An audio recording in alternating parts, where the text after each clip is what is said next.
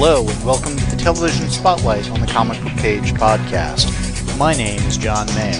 In this episode, we'll be having a spoiler filled discussion about a television show that we think you'll enjoy.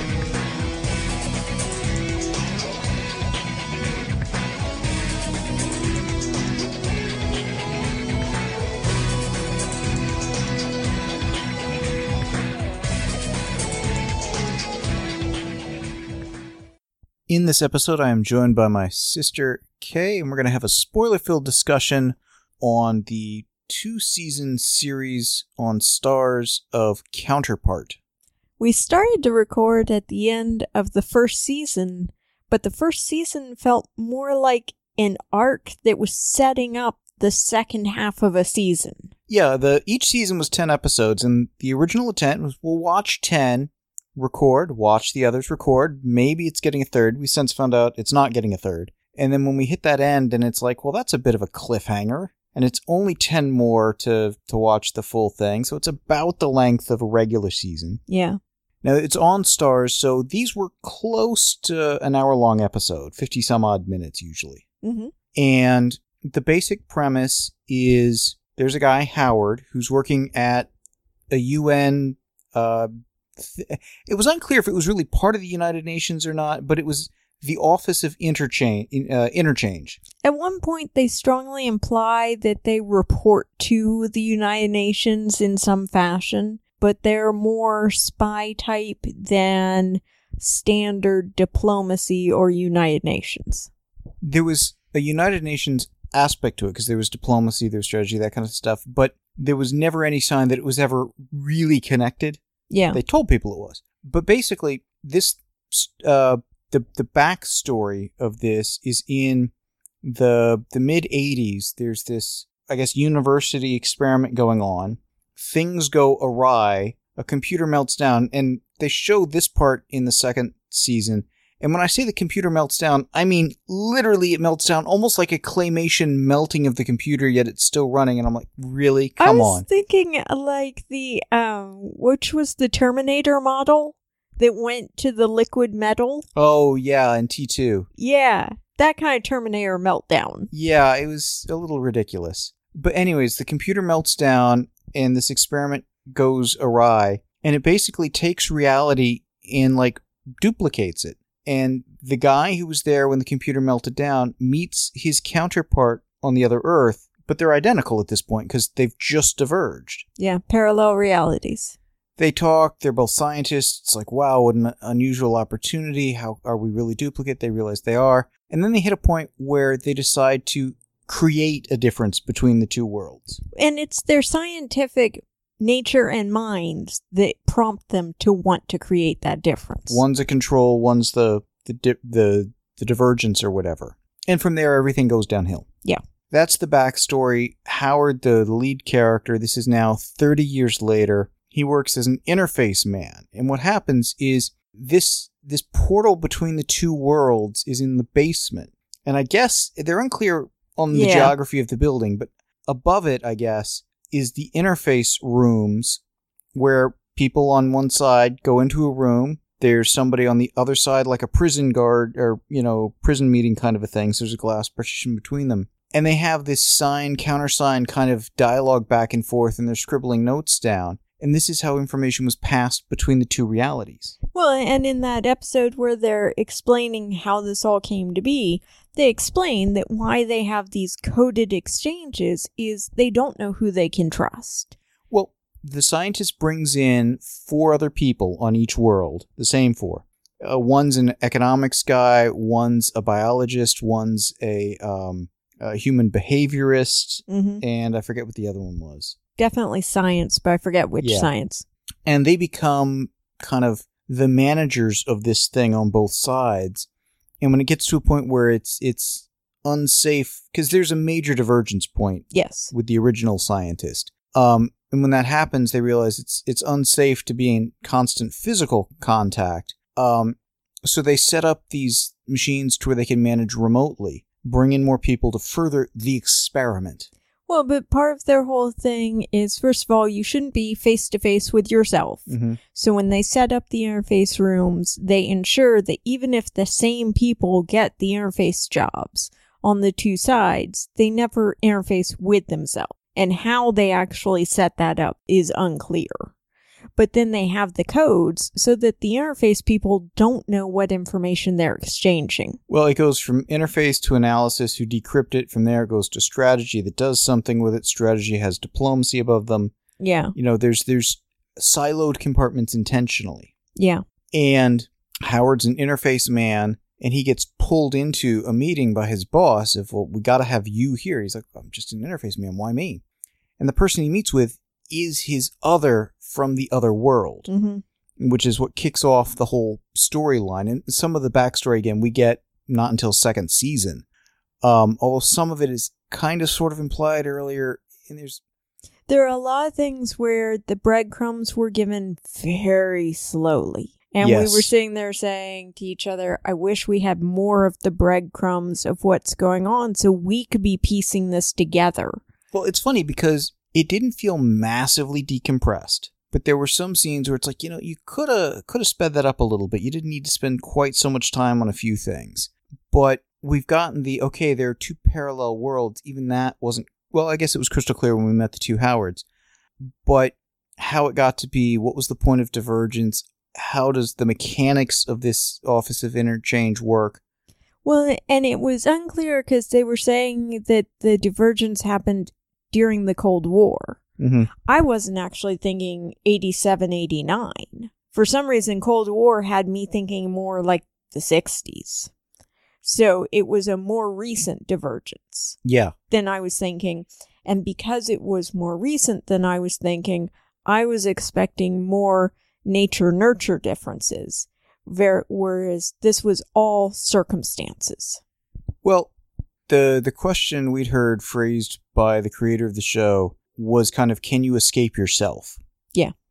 And this is a show that very much had the crux of nature nurture built into it and also of circumstance because at some point there's the divergence and if circumstances were different would you become different? Well, but each time we seemed to get that, they started forcing the circumstances to be the same. In some cases yes, some cases not so much. I mean Howard's circumstances diverged wildly. Very true. Yes. But even some of the younger people that were born after the points of divergence seem to be the same up until, you know, the flu or whatever. Because one side gets hit by a massive flu that we later learn was actually engineered by the other side. Mm-hmm. And that caused some animosity, understandably, amongst them. And we never actually get was the flu released on purpose or accident. Yeah, there's a number of things that I felt they could have and should have been clearer on. Everything from this this whole office of interchange is using antiquated equipment. Dot matrix printers, uh, uh, old computers, you know, with, with tube monitors and such. The green text with only text on Yeah. the screens. I mean, early IBM PC level technology. And the implication is the side that got hit by the flu wiped out a huge amount of the population. They focused more on biological and medical research. And that meant other technologies fell by the wayside. They didn't have the fancy smartphones and stuff like that. Whereas the other side didn't have that, had the more high tech stuff, but was using the, the lesser equipment, presumably to stay in contact with the other side. It was I couldn't tell if it was that or because they felt it better insulated them from computer viruses and that kind of thing. There was never any concern with computer viruses, but there was also never any clear they're in contact on the two sides that way. Because if so, why do you need the interface men? Yeah. There were a lot of things like that that I, I, I continue to wonder about. There were a lot of things that I felt like their attitude was this is a spy thriller. We can wave our magic wand and say, spy stuff happened. And poof, it is assumed it all magically happened. Whereas my assumption is if we were to see the, the writer's Bible for this, it may actually explain some of all this backstory they never bothered to tell us. I would love that. But there were several times where I just felt like a magic wand had been waved and Certainly, there was the wavy hands of yeah, don't bother, don't worry about this. It's just trust us on this. Yeah, too often. Yes, yes, And, and, that's, that's not to say it was a bad show because I got caught up in it and was really enjoying it. The problem was, even as I was getting caught up in it, I was having questions, some that I could, you know, bottle up and keep within, and some where I just had to ask you, Am I the only one wondering? well, there are a couple of things. If you actually think about it critically, as I am wont to do, it kind of falls apart in places. At one point, the ambassador from the other world is is in his place, uh, the embassy or whatever, and comments on how he he's got he's practically trapped there. He can't go out and explore this other world. Mm-hmm. That he basically has to get hall passes Yeah. to go anywhere. to even go out for a meal or whatever. But then when things circumstances change and he's kind of out on his own, he somehow magically meets his other. They get along wonderfully. Well, and they impl- imply that he had already known his other and that they had been trading places for years. Yeah, there was a lot of question marks there. And to me, the biggest question mark is if somebody's coming over to act as an ambassador from a parallel world, you know who that person is. Mm-hmm. Wouldn't the first thing you do is go find their other Yeah, and put them under 24 hour surveillance? yeah. just so the guy doesn't swap out. I mean, to me, it's an obvious thing. And it was something that they just never really kind of dealt with. Mm-hmm. So there were parts of the writing that frustrated me. They were always certain from the time Claire was a child that she would grow up to be important because her father was diplomacy or was in line to become diplomacy. Well, she was important later because he was in diplomacy, but it begged the question of if they knew that early enough, why did they kill her parents? Well, at the time they killed her parents, he was like assistant diplomacy in line to become diplomacy. Okay, so even he if was they knew already then, yeah. on the track. But it goes to your question of why did they kill the parents, make it look like it was the flu when it wasn't? And it's a twofold question. Okay, they could have either kept them alive to swap out like they Mhm. did with Claire, or send them to this prison, Echo. Where they're mining people for information about their other. Yeah. It just seemed like missed opportunities and the the the plan they had didn't make sense at times. you know, even if they had just used a line of dialogue to say we tried to extract the whole family and put them into our program and the parents resisted or this program was only going to work on kids anyways. something. We, it didn't make sense to send them to Echo for whatever reason, or there were there were ways they could have addressed that. And from a writing point of view, I think some of what they did was really good. Mm-hmm. The plot level kind of writing, these kinds of question marks, uh, could have and should have been better. It wasn't bad, but there were enough of these that it's like, yeah, but wait a sec. There were times when it felt like what was happening at Echo was being done in coordination with Mira's school. And yet, Mira clearly didn't know where Echo was and didn't have access to it. I didn't think it was done through coordination with uh, the Indigo School. I thought it was with management. But management clearly. Why else are you mining for memories of people that the Indigo students are going to interact with? I don't think they were doing that. I think they were doing it of people that they knew were important on the other side. Most of the people we saw in Indigo were people Okay. like Peter Quayle, who was already in Okay. The, department on the other side. And there was never any sign that the other side was doing that same sort of stuff. Yeah. And Well, the one side, the side that got hit by the flu was the side that turned towards spycraft, etc. One side was very much in keeping with Nazis and communist Russia. mhm, The other side, I'm not sure what I would flag it under. It was more what we would consider the traditional West.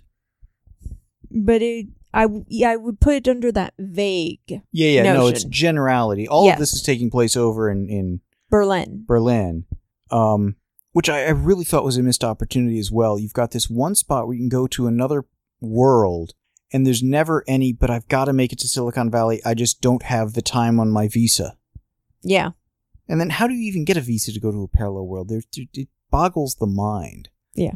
And I, it's not like they should have spent the whole series explaining the minutia of this. No, but they never explain how they set up these huge procedures and physically set up the customs area and you know, they have a Well, locker point, room. The customs guys were smuggling stuff back and forth. Yes. How does that get organized? Yes. Well, at one point early on, we're seeing, and later it makes sense, but we're seeing Howard show up for his interface job, and he goes into a locker room, and he seems to spend as much time going into the locker room, changing out of his street clothes mm-hmm. into a very generic business suit. And a dated one, even. Yes. And then he goes through a security procedure to get to the room. And then he comes face to face with someone who's in a virtually identical suit.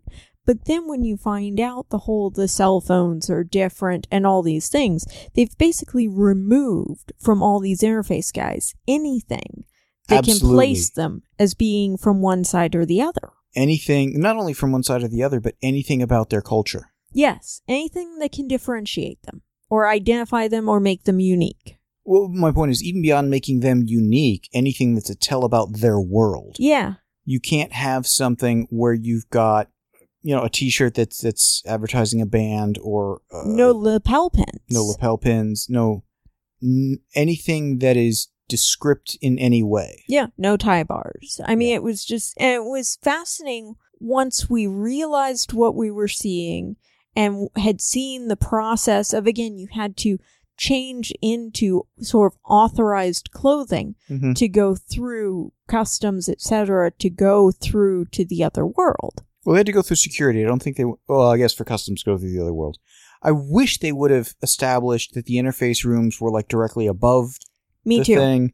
Yeah. and it took a while for us to get a good view of the crossing to see how even the the pavement was now out of alignment hmm under it and they they had some brilliant stuff that they did some more brilliant stuff that I think they could have and should have done where I think the re- the show really excelled was the acting Yes. Yeah. The acting was phenomenal when you consider how many actors managed to give the impression they were twins. yeah and there were a couple actual twins I think Yes. in one or two places the original scientist for that one episode certainly uh, J.K. Simmons, who's playing the two versions of Howard. There's the one who is the just really uh, hardcore spy. You don't mess with him. He's the tough guy, and the other one who's just a complete pushover. Yeah. Well, you have the one that defaults to profanity Mm-hmm. and getting in your face, and the one who it turns out is aware of everything. Just incredibly apologetic, accepting, and non-confrontational. non confrontational to the point he's willing to turn a blind eye. And there's a part of him that thinks if I just keep, particularly in the case of his wife, if I keep accepting and letting her know how much I love her, Mm-hmm. you know, she won't look elsewhere for what she needs. She'll look to me. What was interesting is uh, Emily, his uh, Howard's wife, in one world, ex-wife in the other, kind of sort of played three different roles. Yes, I would give you that. there was the the ex-wife in in the one world, the wife in the other world, and then the memory deprived version of that wife. Yeah, which was fascinating. And again, uh, J.K. Simmons, uh, who's best known for, among other things, uh, J. Jonah Jameson in the first Spider-Man trilogy. I think he also played Commissioner Gordon in some of the more recent uh, DC movies, although it was a minor part. Um, He was a shrink on one of the Law and Orders. yeah, And um, uh, he used to do just a brilliant job with that attentive listening and that coaxing someone to give you both what you need as a shrink, but also aware that the cops need him both to be helping the patient, but also to be finding out are they able to stand trial. I think he also did voiceover work for one of the Portal games, Mm. which is just kind of funny given this. Yeah. Uh, he did a terrific job throughout, both as the two Howards, but also as each Howard kind of trying to play the other Howard. Yes. Well, and there was a point where it was like each Howard was coming towards the middle, if you will, Yeah.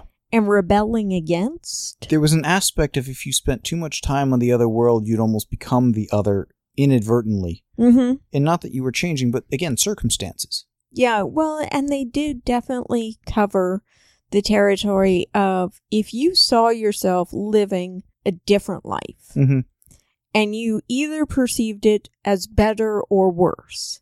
Well, when you come across your counterpart, do you judge them to be the better version of you, or you the better version of them? Yes. Do you aspire for their life?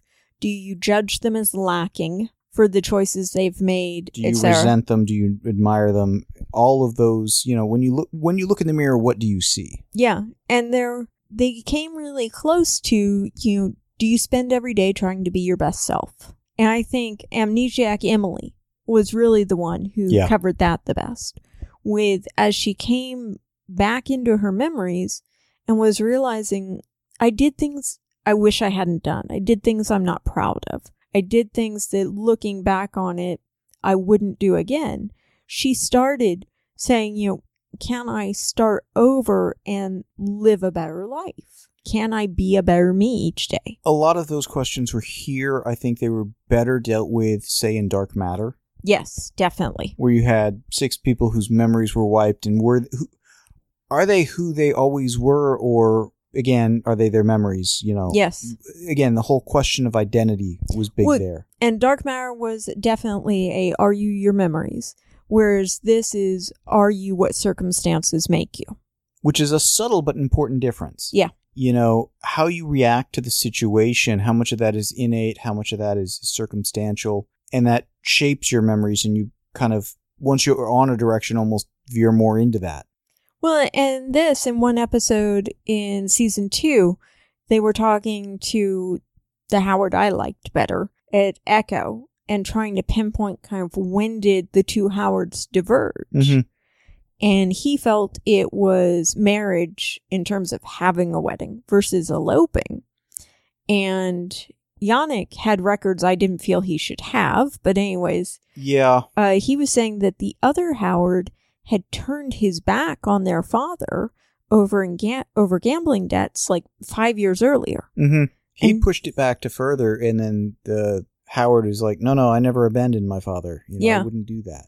Yeah, he and the what I considered to be the main Howard was more loyal, more understanding, more forgiving, more accepting.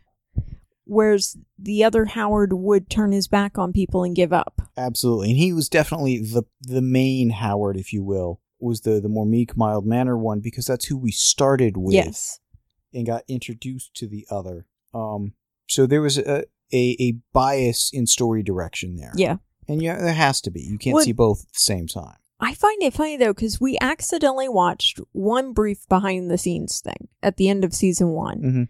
and it was referring to the other Howard as Howard Prime because he was the stronger Howard. So they had nicknamed him Howard Prime. Well, Howard Prime. There's a couple of ways to interpret that phrase. One, he is the primary Howard. The other is you have A and A prime, which is the divergence of A. Yes, So that's how I had taken the phrase. I can see that. There are a number of things with this concept I would have done a little differently. I would have been very tempted either to cast as many twins as possible Yes. but that limits the pool. But also, I think it might have been interesting for it to have been almost literally a mirror image world Mm. Mm-hmm. where you film the actor, you film the actor again for the other half of the scene, but you take one of them and you flip it Yeah. left to right, you know, to where they they, they look the same, but they're, they're, they're different. Yeah. Yeah. you know and in some cases it's more obvious than others um that would have been fun but the other thing and they they they hinted at it of the technology difference one side having smartphones the other still having flip phones stuff like that i would have pushed that a lot further and i would have had one be primarily again the uh the digital technology age and all that has and the other still being in the analog age because there were rotary phones at some points Yes. but I'm thinking, you know, spin that into a spy world and you've got people doing, you know, cyber attacks against a world that doesn't have cyber assets. Yeah. That puts them at a disadvantage because it's harder for them using those technologies to go get information. Whereas the analog people, man, they're they're good at getting that kind of information, the old school wiretaps or what have you. But since they don't have any kind of cybersecurity, it's harder for them to catalog it, to organize it, to act on it. Yet the digital side, when they've got it, man, they can do all of that and keep it secure. Mm-hmm. So that kind of, of duality, and if you had established that, oh, that flu, it took out the Steve Jobs, the Bill Gates, those kinds of people, Yeah. you know, it could have really, I think, furthered the story by having a bit more of a divergent night and day and something where you could see how once that divergence happened, it was going to accelerate over time. Mm-hmm. to where yeah it's 30 years and there's some differences versus it's 30 years and wow there are some differences and another 30 they're going to be unrecognizable. Well, they seem to use architecture as much to tell us when we were in the two worlds. they did and that kind of annoyed me because i felt the other world the the more uh, medical based technology side versus smartphones some of their architecture there was one building we'd always seen in the background from a couple of different angles it looked like the luxor hotel a pyramid type thing except it was kind of hollow it was two sides that met up to the point Yeah.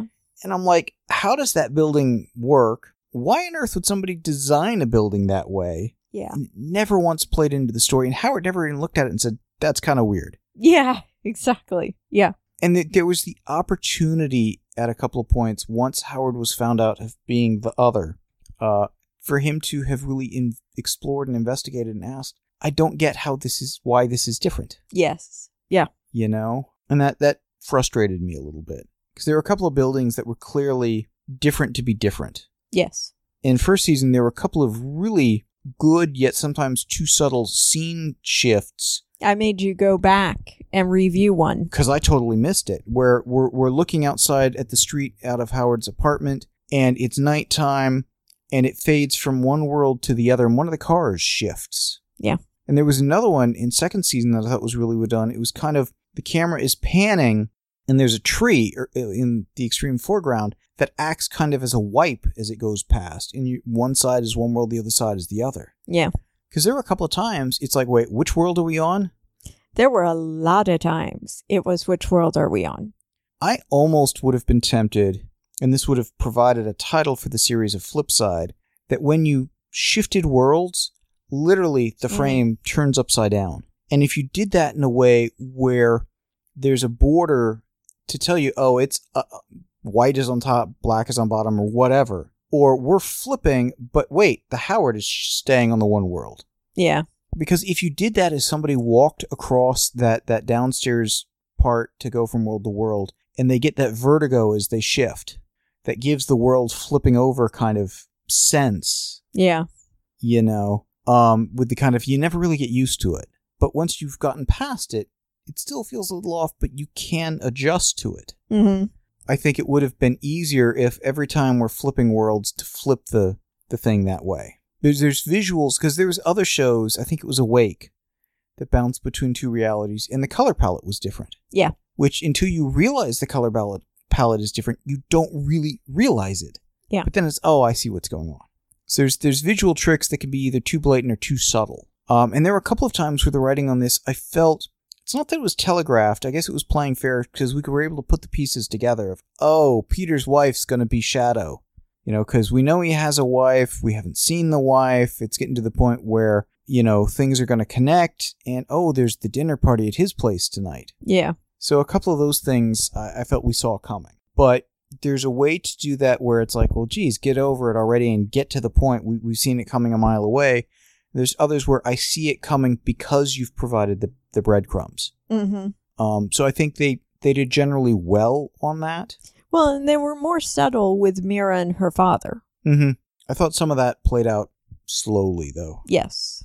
And there were a lot of times they had to go do some flashbacks to give us some context to, to build in something that we hadn't seen. Mm-hmm. I'm curious how this show would play if it were shown in kind of chronological order. Mm. Yeah. Um, because the fact that it took a season and a half before we kind of understood how the worlds got the way they were, Yeah. a little Well, frustrating. And why some of the thinking was the way it was. Yeah. Yeah. Um, they had some some great actors uh involved. Uh, Richard Schiff, uh, who did played the diplomat in One World, did I think a terrific job. Mhm. Um, the one who played uh Claire, uh, the wife slash Shadow, did an outstanding job. She really did.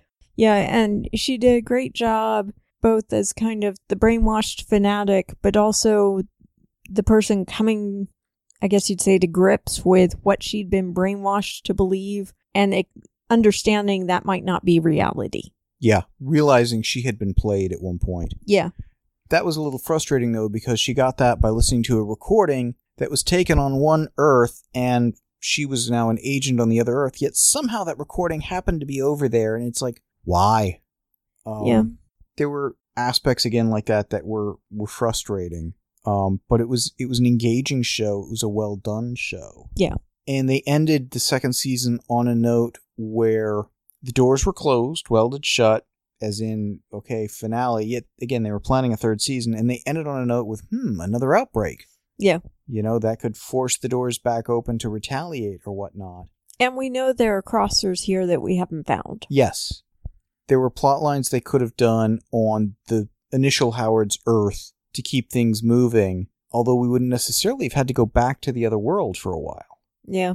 They have no plans to do a third season. I'm okay with that. It was fun. I think though there were some some aspects where they could have tied some some story threads together a little bit better, clarified the backstory a little bit better, and uh, I- I think that would have worked better for me.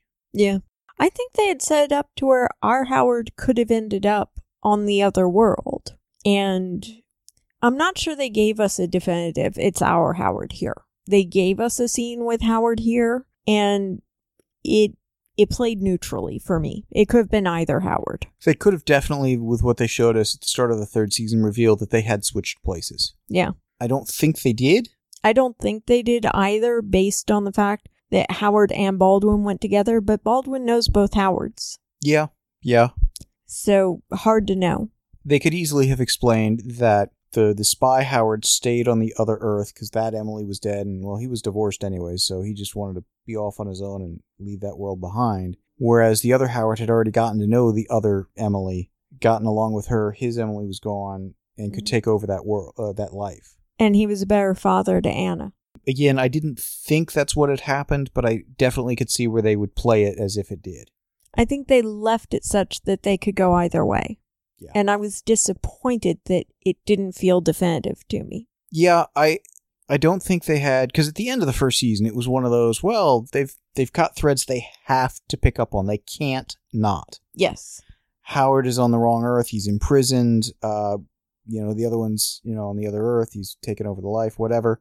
Things that just had to get resolved and did. Yeah. Whereas this time they they had things they could continue with, but not any particular th- thread that it's like this one is dangling such that you can't not deal with it. mm-hmm. There were things again, well, there's more spies on the other Earth, the doors are closed, you know, what about this? More springboards, you know, like the virus even, but not one that other than the virus that that is just if you don't address this at the start of another season, come on.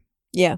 And we've we've seen shows where they end on a cliffhanger and then just gloss over it if the next season. I can think of one show in particular where it's like, well, what the hell happened? I guess everyone's okay, and it was un- it was uh, martial law, Oh, major cliffhanger.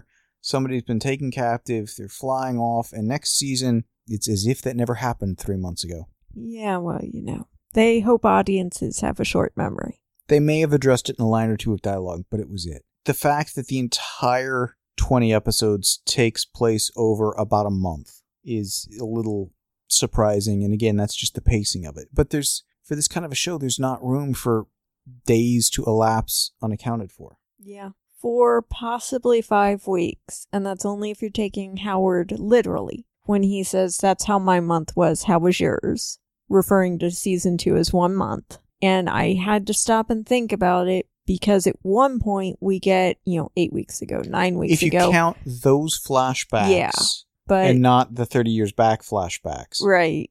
then it would take, yeah, a few months. But I mean, that's only because Emily's accident kind of sets things off. And from the moment we were told his wife was in the hospital because of an accident, and then we start getting spy thriller stuff, I'm like, what are the odds that was an accident? Yeah, but what got me is we had uh, Jamie Bamber is, as uh, her brother, who shows up another time, but that whole thing goes nowhere. Yeah. The mom shows up at one point, that goes nowhere. Yeah. There were a number of things that were just kind of dropped out, and forgotten. Well, the affair she was having, season one, Yeah. that guy didn't come back at all in season two. I was surprised the assassin uh, came back season two. Yeah. I was hoping she would, because she did a really good job season one. She was useful in season two, but not pivotal. No, but she was interesting because there was at least once somebody comes to her with a contract, and it's very much a they only know her as a contractor. They have no clue about her as a person. Yeah, it's I don't want to do this anymore kind of attitude. Yeah. Well, but they also don't know that the specific person they want a contract on is someone she doesn't want to kill. Yes, because she's got history. Yeah. Yeah. So it was interesting watching her go from basically, I'll take any contract to I actually have loyalty to individuals. Mm-hmm. Yeah, they did a, a decent arc with her, but I, it didn't feel like it hit a conclusion necessarily. The closest they came was when Howard pointed out to her that because her other was dead, and in a way that meant she couldn't take that other's place, she couldn't find a place for herself on this world. Well, she couldn't find that place for her on this world, but she could find a place. But that was the only place she felt she could find. It was an interesting situation for someone who was socially inept. Yeah. And the fact that they explored early on the fact that they came from a world that didn't have nightclubs and social gatherings. And mm-hmm. because they were so, you know, wear the face masks and afraid of germs and everything because of that flu outbreak. Well, when you've got a flu that wipes out about a half a billion people, Yeah. it people take notice, and that was one of the things that was just obvious in the city as is how it was first being driven around it, where he was realizing this is a different world. Yeah. They they did some cool stuff with that. Um, there were a few places where I felt they could have, like I said, sped up the pacing a little bit, clarified the backstory a little bit. Uh, but I think it's definitely worth watching. And if you're into that whole what makes you who you are kind of thing, Yeah. this does a great job exploring it, or a good job exploring it. I think other shows do a better job. Yeah, well, and as a spy thriller, in terms of who's trying to infiltrate who, how, to what end, and why, it was a decent spy thriller. There were a lot of things where it kept you guessing as to wait, what I thought I knew is that really true, or is is it this now? Yeah, And there were a couple of, of flips and stuff like that. Um, they did well. they did well on that, yeah. Especially in early first season, they did really well on the Who Can You Trust hmm as we were getting to know characters and getting to know the world. Well, and there were a couple of characters like Aldrich where it's like, can we trust him? Can we not? Why should we? Why shouldn't we? There were, yeah, they the spy aspect of the plot I think was one of the stronger aspects. Combine that with the strong acting, and I think that was a lot of what kept me engaged on it. Yeah, I was hoping for a little bit more on the parallel worlds and the two Howards being more working together, even footing kind of a deal than we got. yeah, But it was what it was. yeah. So, anything else? I think that does it. Cool. The show notes and forum for this podcast can be found at www.comicbookpage.com under the podcast and forum sections of the website. Please email us at theguys at comicbookpage.com and let us know what you think of what was discussed in this episode. Thanks for listening.